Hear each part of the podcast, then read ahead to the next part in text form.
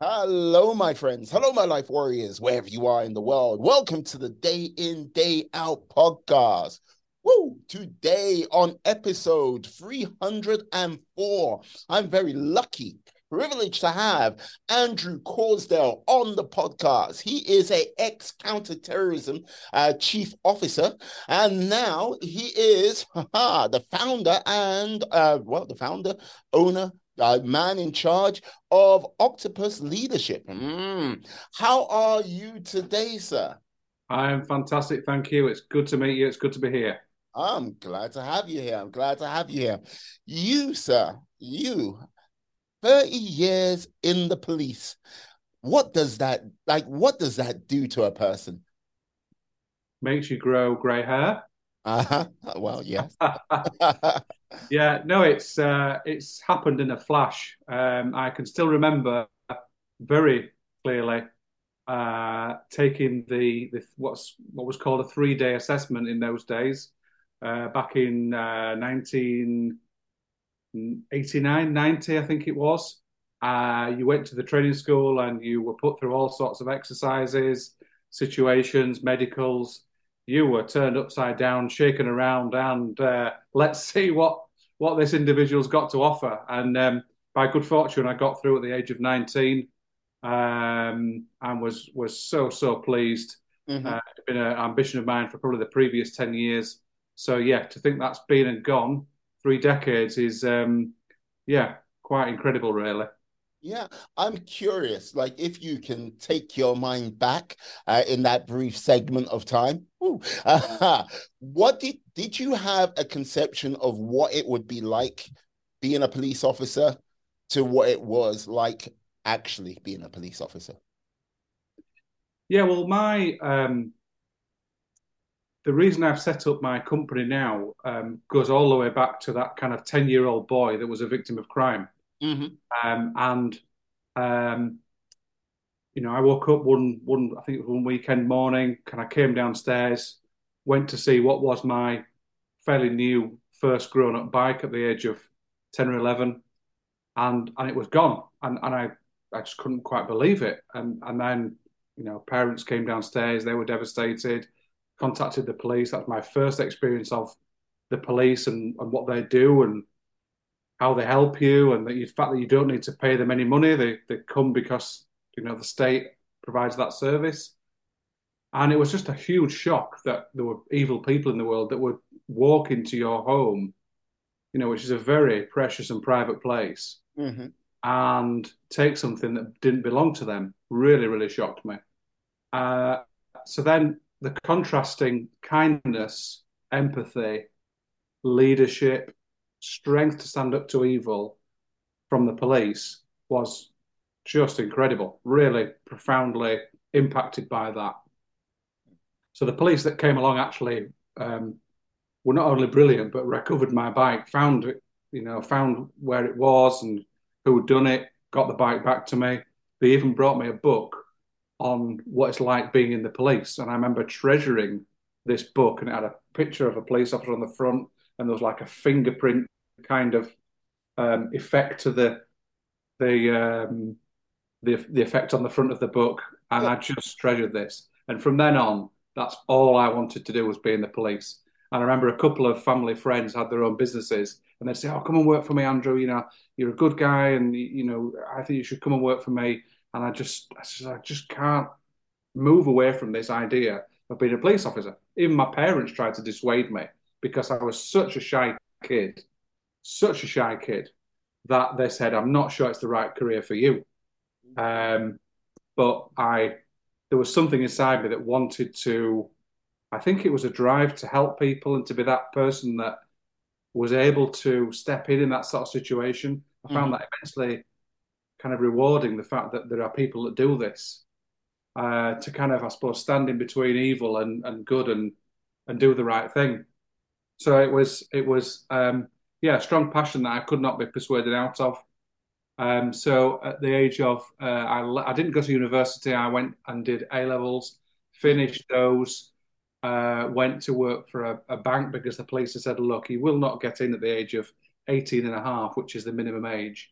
You just need some life experience. You know, you're dealing with all sorts of difficult things and and you know life issues. You need life experience. Said, fine, okay. Joined joined the NatWest Bank then. Um, a lot of friends had done that. It was okay, but it wasn't kind of it wasn't what I wanted to do. Uh, and then I think it was a cancellation that came up and they said, right, you know, we've got this cancellation. You can come along to this three day assessment where we, we look at all sorts of aspects, you know, your kind of written work, your problem solving. You, you go through medicals, you go through fitness tests. Uh, we interview you, we probe the way that you think, how you deal with stress. Um, and, and I went through that three days um, with, with maybe, I don't know, 10, 15 others uh, and got through, which I was surprised at. I think less than half got through that assessment process.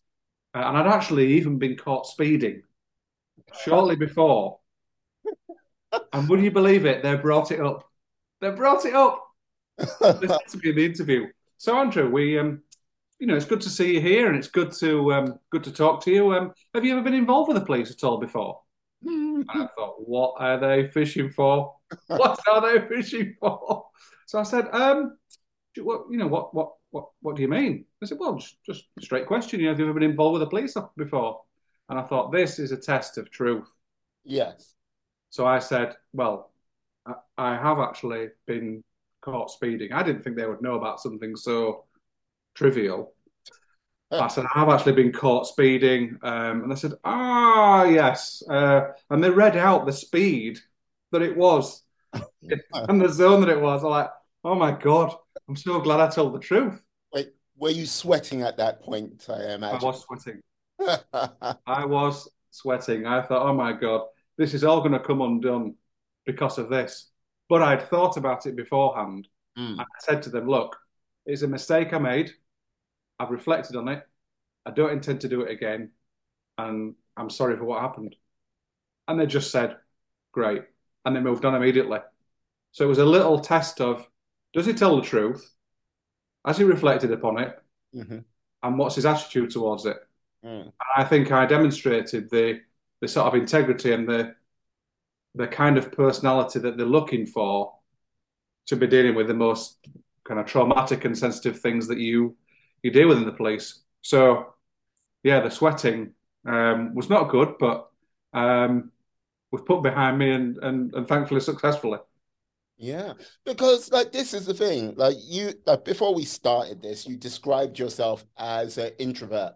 And uh, like now,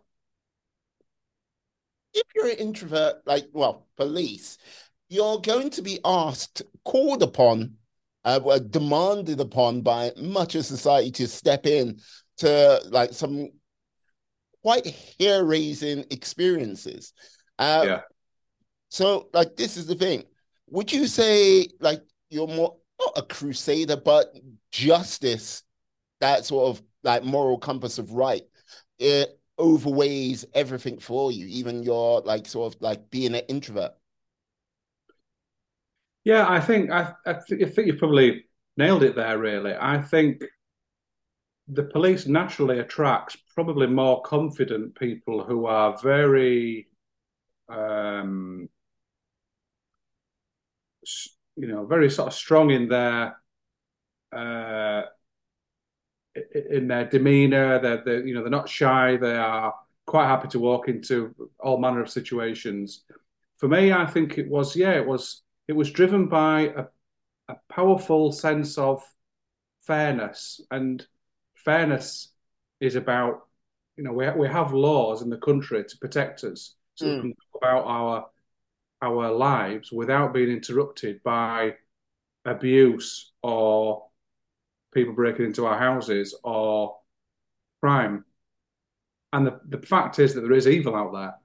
And unless we can, and the police is a hot topic at the moment, and it probably always is, but it, it is very much so at the moment. You need really, really good people who have got the strength to stand up to evil, but have got the softer skills to empathize and look after victims and see it through their eyes. Mm. And that takes a certain type of character. And I think for me, yes, it was the the sense of justice, the ability to be somebody that could help people in their hour of need, to be that person that they could turn to. Uh, and even now, doing my coaching, people say you are so supportive.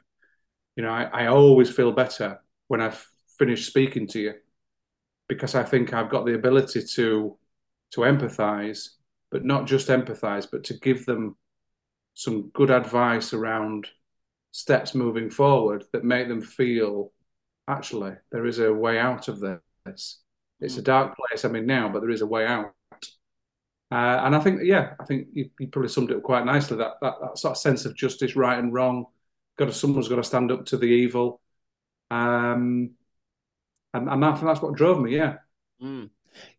It must be like this is the thing. Like, unfortunately, the world is not like a TV show or a film where after like yeah, nine like sixty minutes or ninety minutes or three hours, yeah, the the evildoers like come like they come justice comes for them in some form of way. Uh in my like one of my favorite films like denzel washington man on fire. Like with like yeah. yeah where uh, let's just say with a devastating grenade or two and i'll leave it at that but when like there must have been times where you could not provide that sort of sense of justice or like you know I mean that sort of realm of fairness. Yeah. Like how did that sort how did you manage to sort of like deal with that? Because there is obviously the victim side of whatever crime goes on. But how as an officer did you manage to sort of like yeah deal with that? Yeah, that's a great question actually. That that is um that, that is, I think, something that probably keeps a lot of police officers awake at night. Mm. So, in this country, uh, we have a very high standard of uh, the burden of proof upon the state. Mm-hmm. Um, so, we've got to prove beyond all reasonable doubt. And it's a very, very high standard to prove to convict somebody. So, it was designed to make sure that the innocent didn't get convicted but the result is that it actually protects a lot of the guilty. Particularly again when you layer on um, legal aid that is provided by the taxpayer. Mm-hmm. And actually, one of my frustrations is that the legal aid that might keep that burglar out of prison because they use their skills as a lawyer to spot perhaps um, a minor deviation from process, mm-hmm. then exploit and use to get them off. These kind, these kind of activities take place. Um, and what that means is that they have got actually a direct financial interest in keeping prolific criminals um, out of jail. Mm. Whilst ever they are getting arrested and are committing a crime and they are calling the same solicitors, they are coming into the police station, representing them, and getting paid well from the taxpayer. So it's a frustration. It's a frustration for cops up and down the country. Um, and you're right. You then look into the eyes of the victims, and you feel a huge sense of responsibility to do the right thing by them. And I've been to Crown Court many, many, many, many times, and you are trying your best all the time to keep the case on track. But guess what? Witnesses don't want to go to court. Who would want to go to court? They don't get paid to go to court. To be stood in a courtroom in that intimidating environment, being asked questions by barristers, stood there being looked at by the jury, time away from work, time away from their family. It's not not something that people want to do. So you've got as a as a cop to try and persuade them of why it is the right thing to do it. Mm and and that and that's difficult. You are trying to keep the case on track. You're trying to do your best to build an evidential case against the person that you believe has committed the crime because the evidence that you've seen. You sometimes uh, will have intelligence, which is information that, that tells you certain things about the individual. You will know their previous convictions and you will know that they they've got a lifestyle that maybe commits that type of crime. So mm-hmm. you're convinced inside. You you know that you know um, they are highly likely to be to be guilty. But you've got to you've got to prove that you've got to prove that case. And intelligence generally doesn't come into the the courtroom. So you feel that sense of responsibility. But you know, as with most public services, you are stretched and you are on the limit all the time to to offer a premium service to everything that you've got to try and do. And and there is a risk that sometimes it's difficult to convict them, and sometimes you can't convict them either because you know the lawyer, their lawyers managed to uh, just sow one little seed that show that that presents a level of doubt, mm-hmm. and that and that's it. You know, it's a much higher bar, as I say, for the prosecution side than it is for the defence side.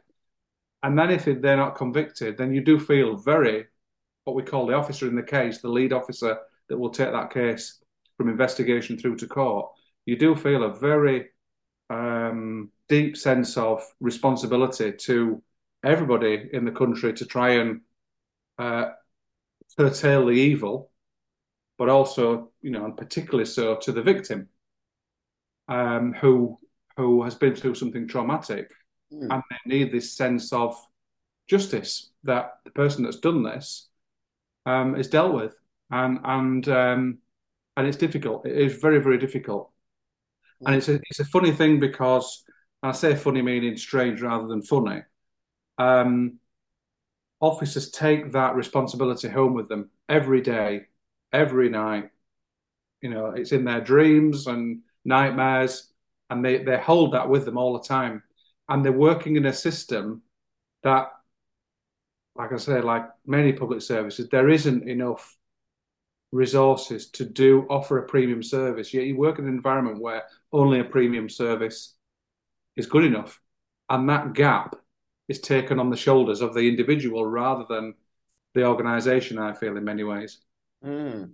Because, like, if if many an officer is carrying this with them, and like basically like that sort of that nagging, like sort of ache of not basically like yeah, for whatever reason that case didn't come through. Maybe down to like yeah, something the lawyer like brought up. Maybe it's somewhere some a police officer like messed up. Um, a myriad of different reasons come along the way. Like how do like do officers like handle that kind of burden? How do they get like how do they sort of defuse that sort of ticking time bomb, I would imagine, of pressure and built like built up emotion. Yeah, well, I think um, unfortunately, uh, you are just expected to take it on the chin. Mm. You know, there, there's not a lot of support uh, available. You are just expected to be that resilient you know, the, the, the kind of language that would, would be used is like, you know, it's tough in the police. That's the it's a tough job. Mm. Not everybody gets through selection process. You need to be tough. You need to expect to take these things on the chin, and you need to just deal with it, regroup, put a smile on your face, go back to work the next day, and look look after the next victim. Um, but I, I I think you know, as you say, it's a tick, it is a ticking time bomb. I think more officers left the forces last year than joined. I think, um, you know, for the working conditions, it's not that, and I don't want to make this podcast about beating the police up because I think it's a fantastic organisation. I really do. You know, business benefits from um, the police and a, and a, and a you know a healthy society citizens obviously benefit from, and we have got an extremely civilized and democratic society. Mm. But I do think I, I have, do have a personal view that the police could do better. But I think it's it's it's a conversation for the government, senior leaders, police officers, the public. It's got to have that proper conversation and say where are we good, where are we not so good, how do we close that gap? Yeah. Um, because you know, to, to answer your question, I, I do think it's just down to sorry, get on with it, put a smile on your face, be brave, and, and be ready for the next. Mm. Because like this is the thing. The reason why I'm asking you these questions, uh, because one, you've been like like three decades in the police force. Like, yeah, basically, what things were like in the 80s, which was late like late 80s, to the 90s to the early two like 2010s to present day, it's quite extremely like well, society is extremely different to what it was then. I'm just kind of like yeah wondering if the police has evolved and like yes it has let's just say if you look at the Met- metropolitan police in london uh, there was there have been like a, a, couple of dark incidences which have come up recently which yeah. But like yeah. Has it evolved? Has it got better along the time? Or is it just like yeah as you just said grin and bear it. And I think that was most probably the mantra was like preached to you for most of your career, I'd imagine. Yeah, I, I, think policing has evolved, and I I honestly do believe that ninety nine percent of police officers, from the ground through to middle management, right up to chief constables, they join because they want to help people. They believe in trying to curtail evil and, and protect innocent people to be able to enjoy their lives. Um, and it's as simple as that. That that is the mission: protect the public from harm. Um, but it's it becomes very complicated. You know, the amount of money that you get into the police to to deal with what you've got to do. Mm. Um, you, you you think of COVID, for example suddenly the police that are struggling to deal with everything that's coming across their desk as it is are expected then to police COVID because they are the police and it comes to them. Suddenly there's a huge expectation on the police to do that. And then guess what? They're expected to do something that, you know, in this decent members of the public may stray into areas that they shouldn't have done or be out of the house longer than they should have done. And the neighbours are ringing up. Well, the rules have been set down somebody's reported something, you've got to enforce the rules. Mm. That then damages the police reputation because they think, well, that's overzealous policing. That that's not necessary, is it? So the police are kind of buffeted from left and right. And as austerity come along, things like mental health beds might reduce in number, um, all sorts of other services. When they start to dry up their resources and they can do less, their problems roll down the hill and land in the police lake. So that then we are the kind of, you know, the service of last resort. When people don't know who to call, they call the police. So I think the police are put under additional pressure where when I first joined, it was a very reactive force. A crime happened, we turned up, we tried to make people feel better, we gathered the evidence, we tried to find out who done it, we moved forward. But then it just got bigger and bigger. Police very much moved into the proactive space, and that was what I spent most of my time doing, which is why I now kind of investigate companies to look for their missing potential. But it's very much uh, the police moved into the how can we get ahead of the curve? Mm. Who's committing the crimes? Why are they committing the crimes? Is it a medical problem? Is it drugs that's driving it? Is it the domestic situation? And how can we then try and get ahead of the curve, get into that situation and try and unpick that cause and try and try and stop it, try and help it with our partners. Thus, kind of partnership working uh, was born in probably the mid to late nineties. Okay, okay.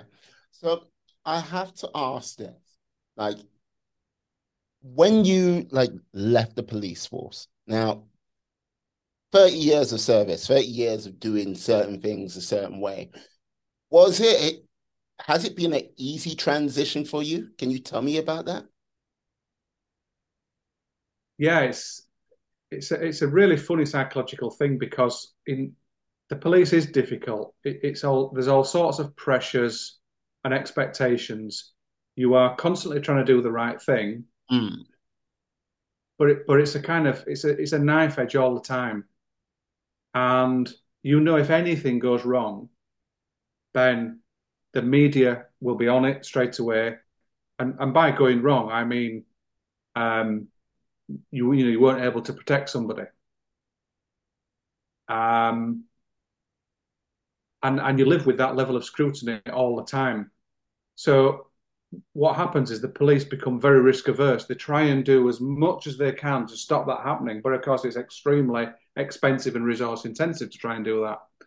So, because of that stress and pressure, a, a bit like the army, you can leave after whatever it is seven years, 21 years, mm-hmm. whatever. At 30 years, you can leave the police. And I think many people kind of quite look forward to that day because the pressure cooker suddenly gets released and you, are out of this pressure cooker. It's, it, it's, it's something you look forward to. And I did. But strangely, uh, maybe not so strange, when I left, within a space of weeks, there was something big missing for me. I'd gone from being a chief inspector at counter-terrorism policing headquarters to being Andrew, who set up a new company, and that's it. And I had a team, and every week we would we would speak. We would um, because I was it was a national role. The team would be all over the country, so we would we would speak via Zoom. But every week you would be speaking to them, you'd be supporting them, you'd be finding out how's things for you and like at home, how's things for your career, what's going on for you, what responsibilities have you got this week, what did you achieve last week, anything that you're struggling with where I can help. And you you know you play a paternal role. Uh, all supervisors play a, um, a paternal role in whatever they're doing. To suddenly have that team taken away and the big pieces of work that you were emotionally involved in, driving those big changes forward. You know, I was kind of a chief inspector, like a middle manager, but I was driving some quite big changes forward and trying to negotiate with like the Department of Education and um, NHS and, and, and all these kind of big bodies, trying to move things forward to make the public safer. And I could see what to do. I'm I'm very good strategically at seeing what needs to be done and trying to make it happen. But there's all sorts of hidden agendas going on that are stopping you. And suddenly, when that's all taken away from you, you feel this. I didn't expect it, but you feel this massive loss, massive loss of big things that you were that you were affecting your brain, your experiences, your vision that were improving. You've not got that anymore. The mm-hmm. team that you were helping that relied on your support, suddenly you've not got that anymore. And I felt really quite lost for a definitely a few weeks. So the um, the business has been really good for me to start getting back into helping people, solving problems, looking at the strategic challenges for them, helping them on a personal level uh, deal with things. Sometimes I may just spend two hours coaching them around what's going on in their head and their headspace. They may be really stressed. And I think, well, there's, there's no point in me going through the next step in our program if their head is not ready for it. So I kind of revert to, you know, you might say that the police officer, empathetic, helping, supporting. How can we we, we move forward? So yeah, a shock at first. Mm.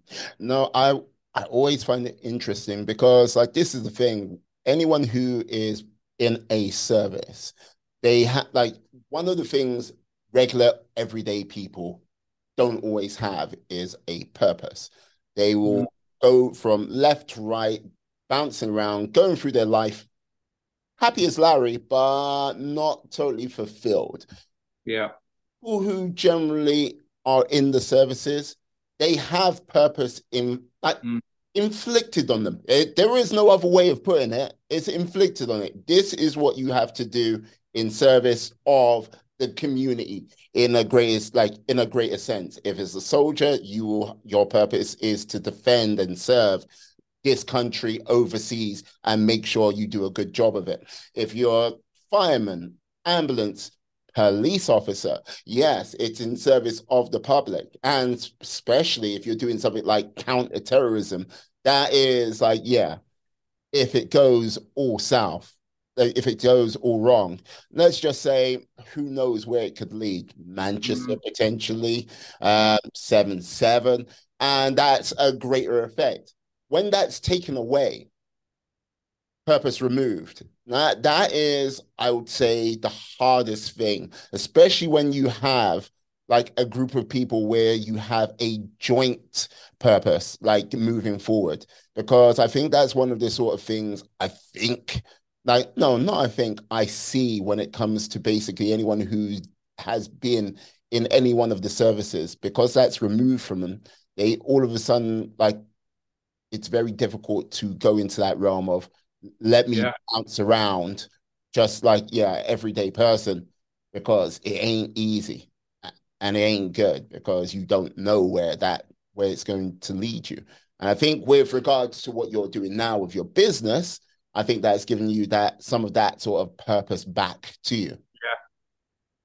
Yeah. Yeah well i mean you're right uh, absolutely that you know the police is a very strong noble cause you know you you don't get any more commission bonuses sports tickets company car private healthcare there's none of that so mm. you learn as a leader to really drive the noble cause that we, we are about, doing the right thing, supporting individuals, recognizing good work. And it's a really good grounding school for how to get the best out of people. Mm. And so that's the key thing that over many years, you know, you because I reflect and, and think, how can I be even better next year? How can I be even better next year? I I learned lots and I realized that it's not just the confident brash types that can make a difference. Some of the quieter people, if you engage with them and you understand who they are and you understand what what's going on for them and what skills they've got, you can lift them up to make a big difference. But if you just write them off as quieter, they're not as confident and brash as some of the others, then you won't get the best out of them. So, so what I've done is I've put um, all my learning over this 26 years uh, and, and, developed uh, a, a kind of methodology for how you get the best out of people. And I'm now helping business owners with that. And interestingly, as you've spoken about purpose, one of the key steps is about the identity of the business. Mm. Because business can be a force for good. And I think people are, customers are looking for authenticity. And if you're looking to buy something from somebody, and if somebody's got a, uh, a an authentic backstory and an authentic reason for why they they exist beyond making money, that really resonates, and people feel much more comfortable with that. So, for example, um, a kitchens and bathrooms company that I've worked with, uh, I worked with them and, and described around you're not just selling kitchens and bathrooms. What you're actually selling is well-being. Because you imagine if you have a nice new kitchen that's very functional, maybe have a have a nice little island, and you then have friends round or you eat dinner with your family and you you enjoy that space much more. What happens? You just feel good. You have happier times. You you you you know your well-being increases. So actually, it's it's not really about the the hardware that contributes to it, but the ultimate outcome is is well-being. You feel better. You walk in from work and you think, "Whoa, you know, fantastic kitchen." So I that's a big part of my work now is is really talking through what is what business are you really in, not just what business are you in, what business are you really in. Mm. And some clients they find that stage quite difficult at times, but we work together, we persevere through it, and this reflect often that is one of the biggest things that's improved their business. And actually, I don't do it for customers. I do it to inspire the team because I think unless you provide an inspiring environment and a purpose, people just become functional. They turn up to work, they do what they have to do, and they go home at four o'clock. Whereas if you create a far more meaningful purpose, mission, who do we serve, why do we serve them, what's it all about, how can we measure that, and how can we reflect that back to the team and give them feedback, it becomes far more inspirational and they enjoy work. They go home proud, they talk to their friends about it, and that is when you get the best out of people. Mm. You know what? You would, I think you need to, like, if you sat, do you know Simon Sinek uh, by any chance? I've heard of him. Yes. Uh, basically, he, what's the book called? Uh, basically, finding the reason why. And you're tuning into basically a lot of that. That, that we've given like finding like I always describe why in a number of ways. It can't like you've got your fuzzy why, which you have to push and like go, yeah, okay, I'm gonna like I'm gonna run, I'm gonna run five miles each and every single day. Uh, Okay, when when was the last time you ran? Ten years ago. Okay, right. Mm. Are you committed to it? I sure am. Fuzzy why? It's like right, uh, like a five level down why, where it's like gravity pulling like you. It's like going, yeah, I've got to run five miles today. Why? Because I've got a marathon I need to run. Or yeah, I've got like this health condition. I need to do this. This is the reason why I'm doing it. I want to basically, yeah, improve my health so I can see my kids grow old and like grow old, be at their weddings and all of that. And I've like, yes, you're getting them to that true why, that five level mm-hmm. down why, because yes, a, a kitchen and I think many a company would like a, yes, a kitchen, yes, it's got this great island, and yes, it's got like the, these ovens and it's got this gas cooker, but it wouldn't be like, yes, it's the functionality, but it's not what the why, the sort of like, yeah, that little special extra sauce you yeah. found with other companies. Interesting. Yeah. Yeah, I think uh, it's, for me that's what that's what drives people. You you've got to tap into their emotions and drive their emotions. You need to know, you know, the the the, the kind of example I often quote is the phone rings at five to four. They're due to go home at four o'clock. Now, somebody would say, well, hang on a minute, that could be a load of grief, that could be an unhappy customer. I've almost got my coat and I'm just going to ignore it. The boss isn't there. What what's going to make them answer it and help that customer because that customer needs some help there and then. They've got something bothering them that's making them ring now. So they want an answer. And we deliver five star service by making sure that call gets answered and they get their solution. So, how do we then make our people want to answer that phone? So, we've got to talk about what does five star service look like? What does it mean? Why is it valued? What are we about as a company? how do we make sure that all our people deliver this? So again, another thing I go through is month uh, monthly meetings with each of the staff where it's one on one, pure, um, purely about them. You know, what's going on for you at home? What's what what are you enjoying about your job? What are you not enjoying about your job? Where's your career going? Is it with us? Is it with somewhere else? What can we do to support you? What training do you need? What are you finding difficult? I really like what this you've done. This is the data that we've got that says you're doing these things right. These are the things that maybe we want you to work harder on. And again, the feedback is another game changer. People feel listened to. They can offer ideas. They're coming up with good business solutions, um, and they feel really there's a, a an emotional bond created with the business owner or the leader because they really care about them. They mm-hmm. really understand what's expected of them, so when that phone rings at five to four, it gets answered. The customer's happy. The customer gives a, a five star review. Customer talks to their friends and says, "This company are absolutely brilliant. They are on it." And then we we so so we, the big push is about competing on value. There's no need to go anywhere else because I couldn't get, I can't beat the service that I've had from this company. Mm. It's, it's taking the noble cause of the police, the the, the really noble mission that it's about and injecting that same sense of emotion and what's the right thing to do into into private business now speaking of private business like now the sort of buying buying into this sort of philosophy this mindset like have you found there has been kind of a greater resistance in the UK market because like what you're saying it sounds like something not it sounds like something which is like very sort of big corporate American type vibe feel. It really? Like, yeah, no, in some regards. Uh that's like it's one of those things where you're like, oh yes, this, that, making like making your employees feel valued. It's one of those things where I think it's the needle is shifting here in the UK slowly but surely. But I think it's a long way from being like, yes, this is the be all and end all, you know? Yeah. What have you found with regards to like going out there in the market?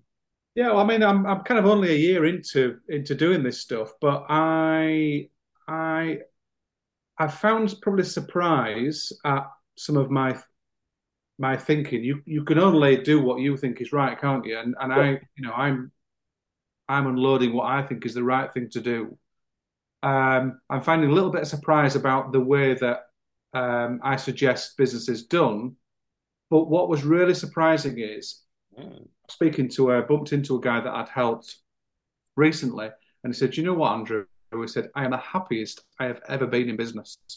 And that was like probably the best compliment you could ever expect. It was just, it made me feel fantastic. And he said, but I'm not just happy with the way business is running. The team are just loving it. And I do think that what might feel a little bit unusual at first, when you get your head into it, it's just about doing the right thing. It's just about doing the right thing and not becoming functional and just going through the motions, but understanding what is it that we are doing for who and how do we improve people's lives? And my you know one of my sort of philosophies is i suppose is that teams are the engines of, the world. And the more we can focus those teams and inspire them to be the best they can be the more we can improve the lives of the people that they serve so actually teams represent such a huge possibility to to, to massively have a have a an impact, positive impact in the world. And what that requires then is ethical leadership that's prepared to just be more people focused and think about how can they serve their people in the best way they can by inspiring the best from their teams.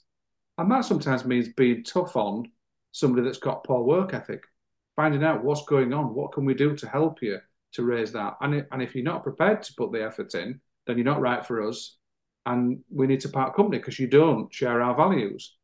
And, and for others that are working hard, we recognize what they are doing and we reward that and we thank them for it and we, we give private praise and we give public praise. But we end up with, uh, you know, an inspirational company that people think, I love working here. And it's not just about, I do, I honestly don't believe that it's just about money for people. I think people need that emotional feedback that says you improve somebody's life today because you did X, or I saw the way that you did that, or we've had this review that's come in, and I know that's largely down to the work that you've done. So we're, you know, we're really grateful. That feedback loop is, I think, so so critical, and I know that because that's one of the few tools that I had to use as a leader in the police. And you know, you don't have commission bonuses, as I as I said, or any kind of monetary uh, incentives. You've got to rely on people doing the right thing and being recognised for doing the right thing and and looking after them. Mm. Interesting, interesting. Yeah, because like I agree with you with regards to like yeah, like teams make the world a difference in like in our society as a whole, in businesses as well. I, it's just one of those things which always kind of surprises me. We like everyone knows this to be true, but when it comes to their own sort of personal life, they don't actually implement that sort of practice. They kind of like go out there by themselves or like, yeah, uh, keep themselves isolated. It is one of those things which is quite perplexing. And when they do sort of come back into a sort of team setting, they some that they will sometimes just leave it at the door or it just affects them in uh, quite a negative way and not being able to get that out there can be difficult at times. So, like with that, is there times where you sort of go into a business or a company where there is something fundamentally sick within and you're trying to, to like find that root of that cause? Yeah, so I, I do um I suppose a mixture of um, coaching, mm. but also where I've got a, a specific program that that uh, teaches business owners or leaders how to embed a particular operational system that I've developed called the Octopus operating system. Uh, and that's an end-to-end program that that will help them have more time, run the team with ease, improve performance, increase profit sales, increase profit margin. But then I also do some consulting work, which is more uh, bespoke to a, a, specific problem. So, uh, an example might be going into a company that are not getting repeat repeat bookings, or they are getting poor um, or a number of poor reviews. And so my job then is to go in and have a, a good look around and put my detective head back on and have a have a good nosy around and see what's really going on. And often that is the front line are somehow disconnected from um, from the importance of customer service. They're just treating the job as we go here, functional. There's no kind of good bedside manner in in in the way that they treat the the member of the, the public that they are serving. Um, maybe uh, the systems that might have or the process that might have sold the the particular product or service to um, a customer didn't quite wasn't quite transparent enough mm. in, in, all aspects. Um, and so then there's a bit of a surprise further down the line. And and ultimately it comes down to you know there's something missing in the leadership. You've got a real wry smile on your face. What's going on? No, like no, stop using your police like yeah, like body language reading. No, it's just no questions are coming into my head. And yes, I'm just like, yeah. Like because like this is the thing. Uh like sort of like jumping out of that. I'm just curious, like, yeah, when you stopped being a police officer and you were like, yeah, starting up a business for yourself, like what was some of the greater challenges for you? Because look, you are about leadership, you're about finding that why. At all of the sort of positive things that, yeah, many a company needs. But I'm just like, yeah, I'm just curious. Like, yeah, like as before, what were some of like the misconceptions you had before you became a police officer? What were some of the misconceptions you had before you became a business owner? Good question. Um, I think business these days is is very much reliant on social media and how you can find the people that you can help that you are a good fit for and they're a good fit for you in in a busy world that's possibly busier because of social media because we can now serve the world very easily rather than you know we all go to the local butchers we all go to the local this the local that. Now the world is a smaller place. So you've got to engage with social media which you know it's not my uh, it's not my thing. It's not something i'm experienced at but it's something you have to um, you have to accept and, and engage with it so you know that means obviously jumping on linkedin and facebook and uh, conducting podcasts with only the most eminent hosts uh, yes okay i thank you yeah, it's so it's yeah, that's that's that's whole that's all new to me. That's all new to me is that aspect. All I want to do is crack on, find people that need helping, get them there, do what needs to be done, see a happy smiling faces from from the the impact that I've been able to uh, have with them, and and, and uh, you know keep keep doing that. But you know you've got to spend, unfortunately, some time with the with the marketing aspects. Unless you've got you know lots of money you can throw at companies to to do this for you certainly when you're starting out then you need to um, you need to do it yourself. And that's probably the biggest challenge i'd say you know you, you're just desperate to get on and help people but of course they they, they don't know you they you're at arm's length and they need to trust you and they need to understand can they trust you and they need to recognize what you offer how can it help them it's, it's funny actually one of my my very first client when I said to him, "Okay, so what you know, what what do you think of your team? How do you assess your team?" He said, "Oh, they're brilliant, brilliant. Eight, eight, nine out of ten, I'd give them. Absolutely fantastic." And yet, we found so much within his company that we could improve. It's just like he says, it's just like a different place, and that's so. So what? That's really strange because in his bubble, everything was was pretty good. But then I've come along with new ideas and new ideas and fresh thinking. And he's he's like, oh, uh, you know, I, I, never even knew about this kind of stuff. And your your your ways of dealing with difficult situations, you provided leadership options or um, the appraisals, the way that you've taught me to do those. You know, I was very much just focused on me and the bo- the bottom line and how we could um, how we could support that. Yours is far more about them and how can we help them. So, yeah, marketing is uh, is the challenge. Marketing's the challenge. Uh, yes, I think if you told anyone uh, in the realms of that business, it's like, oh yeah, what's the one of the key skills to have? Marketing. Marketing, I, I would say, would be almost at the top of the list, uh, as well as sales. If you can't market, if you can't sell, ooh, you're gonna find it tricky out there. Tricky. Yeah. yeah. Like, can I ask, how long did it take you to get your first client? Um, well, I, I said to myself I was going to have some months off to just um, come down, I suppose. I had a few big projects on the house that I wanted to do.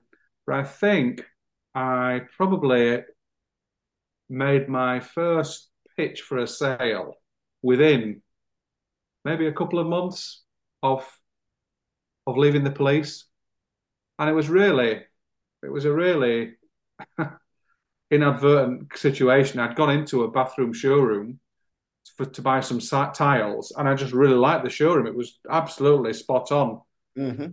Um, and and the guy that came to help me, I said, "Oh, I've just come to see what sort of tiles you might have to buy." And, and you know, I love the showroom actually. And he said, "Oh, that's, that's really kind of you to say that." I said, "Actually, I'm the I'm the business owner." And I said, "Oh, great. Well, tell you what," I said, "I've just set up a business to help um, small and medium business owners and leaders. Do you, you know, do you fancy a conversation?" And he kind of looked at me like, "Oh, hang on a minute, what's this?" Anyway, we ended up in a couple of conversations, and he tells me now that he did a little bit of digging on me in the background, and he said, um, "Yeah, let's go for it." So I was just buying some tiles and um, seized the moment to say, look, maybe I can help you. Um, and he was a little bit skeptical at first, but as we talked and he started to understand me and what I'm about and what's important to me and what my values are, It was it was quite curious and he heard a few of my successes in the police and he said, Do you know what? I yeah, I might just I might just go for this. So we did, and and uh, it's been absolutely fantastic. Really, really fantastic. Uh, we worked together for now for 12 months. Uh, he's seen, I think we're almost at triple net profit. Um, and he puts it down to my coaching and, and, and leadership support. Um, as I say, the identity is a big part. Some of the leadership aspects, the team are more motivated and, and happy. Um, customers are happy. We've, we've talked about niching into a bit more of a specific customer and then understanding what their wants are and then providing for their wants. So yeah, I, I absolutely love it. And to see it, to see my values from the police taken across into the commercial world and to see that success not just on the, the bottom line, but in people's genuine happiness, uh, it, it, couldn't have been a, a happier first customer. I'm, i feel very, very lucky and very proud, I suppose. Hmm. I have to ask, Andrew, are you truly an introvert? Or have you been lying to me? no, you, Come on now. No, if, if, you speak to anybody that knows me, I, I, I, mean, if I go back to when I was a, a kid of maybe, I don't know, six or seven, I remember my parents would have friends that would come round and me and my sister would be upstairs and they'd say, "Oh, Andrew, just come to the top of the stairs and say say hello to uh, to John and Pat." and I and I just I was petrified, absolutely petrified. Didn't even want to look at them.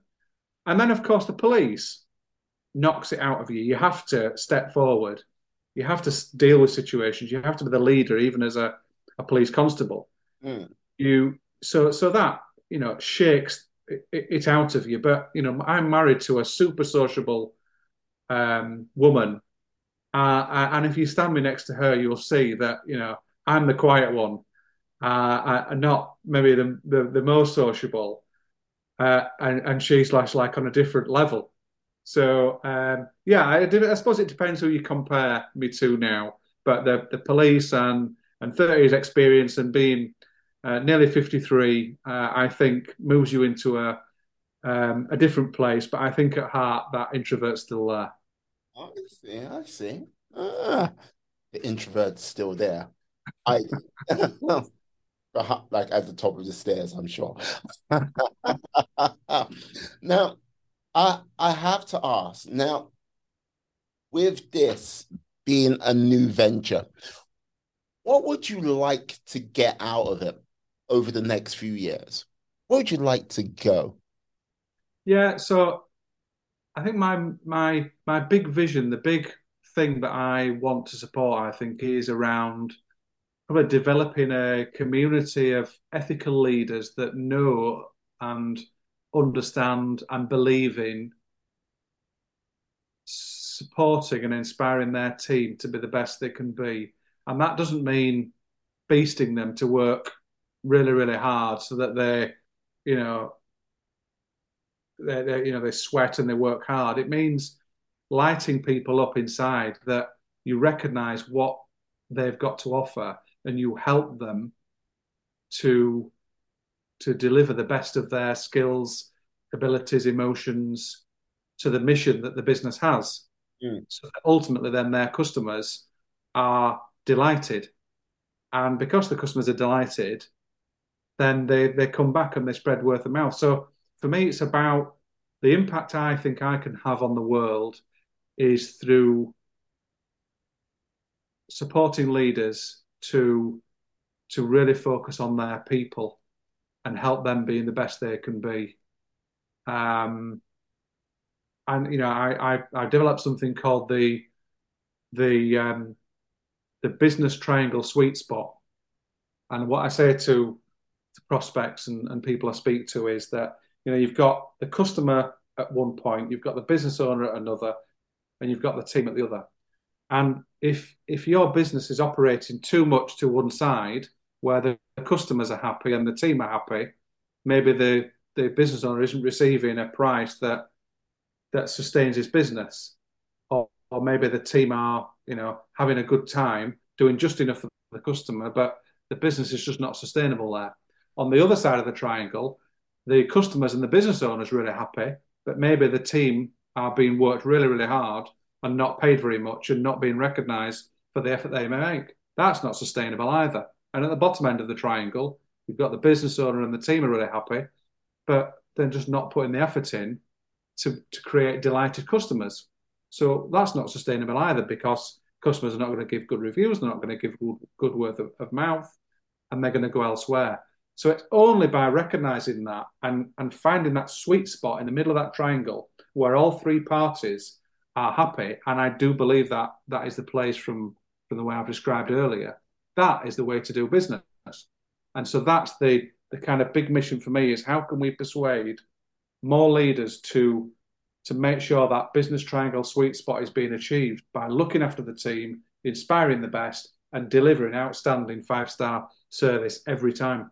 Mm, I see. Do you have like say a a number goal like you have X amount of say business leaders like signed up, or is it just a case of yeah, whoever joins uh this community you want to build over the course of time, that is who's going to be in your community? Yeah, no, no specific numbers as yet. the The first year really was about um, rolling this this idea and this concept and my values and mission and vision out, seeing mm-hmm. who picks it up, working, gaining experience. You know, I'm I'm as I say, I'm nearly 53 and I've done three decades in policing, but I'm the first to put my hand up and say, you know, I'm I'm starting a new career and I've got, got lots to learn. I've got lots of value to get to give, but I I'm I'm more than happy to accept that there is lots that I need to learn. Mm. So I I don't believe putting any numbers or anything is useful at the moment. Uh, I just need to keep on with this traction, keep on selling this this vision and mission, helping more and more people, and then just seeing how it develops and and and where it takes me. Um, but I'm enjoying every minute of it so far. It's it's hugely rewarding. It's it's somebody told me that you know you could get all manner of jobs once you leave the police, but maybe a better way is to put your foot on the ball and think about what really, really fulfills you. What do you really, really enjoy and would never want to retire from because it really delights you, and that is what I'm doing now. So it's a, it's um, a different uh, course to take, but it's definitely the right one for me. Right, I see.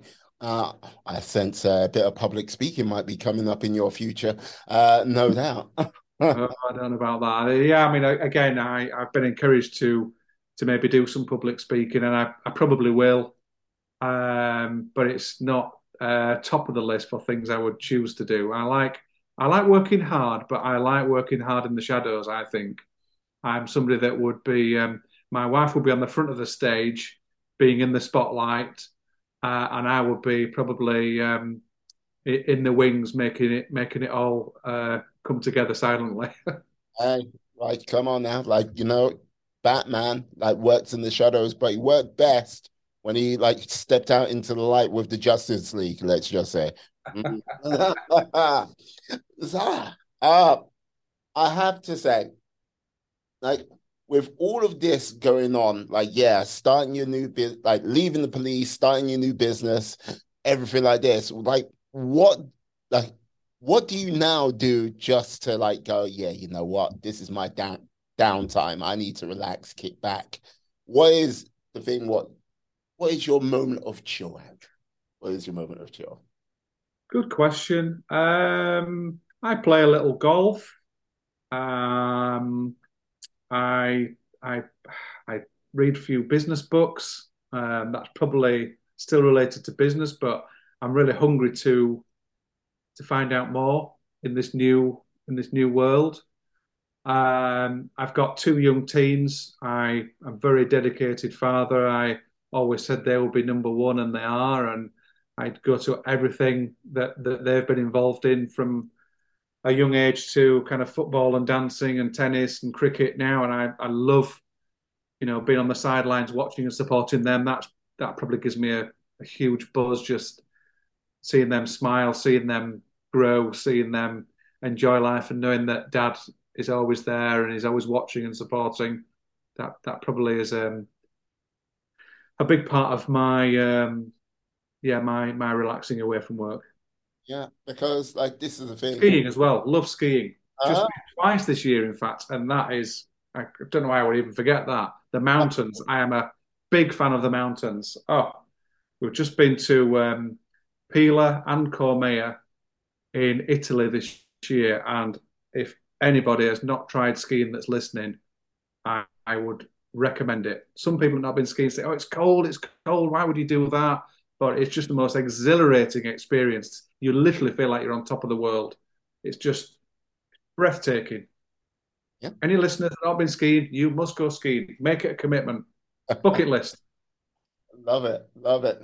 Because like this is the thing, like okay, 30 years in the police force, you like, especially when you started, and I like, I know this to be true because I've got a couple of friends who are in the police force uh, who just missed out on that sort of final salary pension stage, uh, which I think you're definitely in that realm. You could have just been like, kick back, relax, and that'll be it. But you don't strike, you never strike me as a person which is that just sitting on your laurels would be your thing.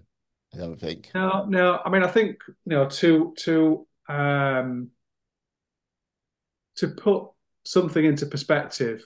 Hmm. Um, cops pay a lot towards their pension. I paid fifteen percent extra tax for thirty years. That's a lot of money, and then you do get a good pension. They, the, you know, this was built on the principle that by the time you're fifty, you're too old to run around and chase after criminals. So you need to be on your way. So the idea is, you know, we force you to pay an extra 15% tax, but then we kind of give you a pension. So you're right. Yes, there is a pension there that gives you some financial stability. But as I said to you before, I found something missing within a short space of time of leaving. And I always intended to to have a go at my own business. Uh, and I think it's that most, I think most professional people most people have worked most of their lives. Um, yes, you can do maybe do some traveling and relax, but there's something really important about still feeling that you are needed in the world, that you offer something to the world, you you can make a difference that is important. and and that's definitely something that I knew I I had to I had to get that professional fulfillment, or I, I wouldn't have been I wouldn't have been happy. It's funny. One of the first things that I do with clients is go through um, a life business harmony wheel, and it looks at you know friends and family, professional self esteem, health and well being, and and ask them to give it each of these slices of the pie a score, and to be honest. And they don't need to share it with me if they don't want. But the purpose behind it is just to benchmark where they are, so that when they're making future big business decisions, they can reflect on their personal life and the harmony with it. So, for example, if somebody was not seeing much of the wife, not seeing much of the young kids, and that really was upsetting them, then maybe setting up another branch of their business uh, that might make them some more money, maybe that might not be the right decision. And I think having seen, you know, friends go for promotion just because that's what you do, I feel a responsibility to just ensure people know what they're doing when they are making big decisions in their businesses, reflecting on the impact on other aspects of their lives, and making sure it's a more coherent decision, more holistic decision, um, rather than just more money, more money, more money, bigger, bigger, better. So, um, yeah. Right. So, what is your score? Oof. I've not done it on myself. I probably should, shouldn't I? hey, come, come on now. Yeah, well, certainly the probably the professional self esteem uh, area probably dropped quite significantly after the police. Didn't expect it to. I thought, great, all this free time, fantastic. And then even though I was playing golf, I was building a patio, I was building a decking, I was meeting up with friends, seeing my parents, there was something like there's just, something missing. There's something missing here, and and and that was it. And so when the business started to to take off, that kind of got that barometer back up to where it needed to be for me. See, he didn't tell me your score, but still, yeah, okay, yeah, no worries. He needs to do that test on himself for sure. but yeah, now, I have to say, now, all things considered, now, if you had to do certain things all over again, what would there be one sort of key thing you would change, or would you be happy with this, like the course of everything's taken place right now? That's such a big question, isn't it? Um, you know, in many ways, I think was the police the right calling for me mm-hmm. um, at times because the working conditions, the stress, the pressure, the kind of people that you have to deal with is very difficult, very dark, and there's not a lot of thing, thanks out there. I don't think the public or the government really understand how difficult it is, how complex it is, uh, and actually, it's one of my passions. Is I would love to do something to maybe develop a series of videos that really help the public understand that were freely available on YouTube that would help the public understand exactly what it's like to deal with various situations. So, for example, speeding, you know, most people will talk about speeding as if it's something that the police shouldn't be involved in, as if it's just raising money, and there may be an aspect to, to that, that, that that goes on, but I'm not sure the police get any of the money. but the bottom line is that speeding, I think, from the academics, um, speeding is the big is the is the greatest factor that kills people. So you imagine if you're the chief constable, and you are so the area I live in in North Yorkshire, it's got one of the highest um, sort of road death rates because it's very rural. It's got a lot of um, sort of motorbikes and fast roads. And the chief constable is under a responsibility to do something about it. They've got to, you know, they've got to reduce this. That's their job is to protect public, the public from, um, you know, from harm. So, so they've got to then go about a, a speeding strategy that tries to tackle that. But all the public will really see is just, oh, I've been pulled over and I've been given this fine, and you know, we need to make that argument. We, it's our responsibility, well, not my responsibility more, but the police have got to be more transparent, and I think, and tell the public what they do and why they do it. The why is not coming through, I don't think, and I think that would would be a really healthy way to step forward um, in in policing. So yeah, there's lots of things that I would change, but equally, you know, I, I, am who I am because of the police, and I I've got lots of things I can be proud of that I did. You know, people that went to prison because of the case that I built, the the ideas that I had to, to you know find the evidence. You know, there were a couple of robbers I remember fairly early on in my CID career that we we didn't. This was a new thing, but I kind of thought, well, hang on a minute, there's some cigarette butts on the floor. If I collect those cigarette butts, is there a chance that DNA might be able to pick up who that is? Probably not, but I'll I'll do it anyway. I ended up identifying who they were. And I think one of them got six years in prison, the other one got life because it was an armed robbery and because of what they'd done in the past. So, you know, you could so easily have not picked up those cigarette butts and not thought that was relevant. In certainly at that time, it wasn't a wasn't a big thing. So, you know, I feel I can be proud of what I've done. And I met my wife in the police, so I wouldn't have met her probably if I'd not been in the police. So you know, life takes its turns left and right, doesn't it? And and I I, I don't have any regrets. I've I've gone from being a, a shy kid to probably somebody a bit more bit more um, middle of the road. Um, probably got the police to thank for that. Done some good in the police. It's taught me a lot, and actually, it's probably given me the tools and the experiences from which to be able to help people and do what I I really enjoy. Yeah, outstanding. Outstanding. Love it. And like, hey, I have no more questions uh, for you, sir.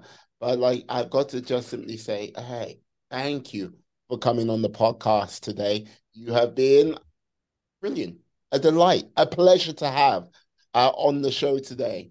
Can you tell the lovely people how they can find you out there on these interwebs? Yeah, so um, LinkedIn is probably the platform I use the most. So Andrew Croasdale, spelled C R O A S D A L E. Um, I've also developed actually a um, business diagnosis tool, which um, you can put the link in the probably the show notes. I would imagine um, it's a free tool for business owners.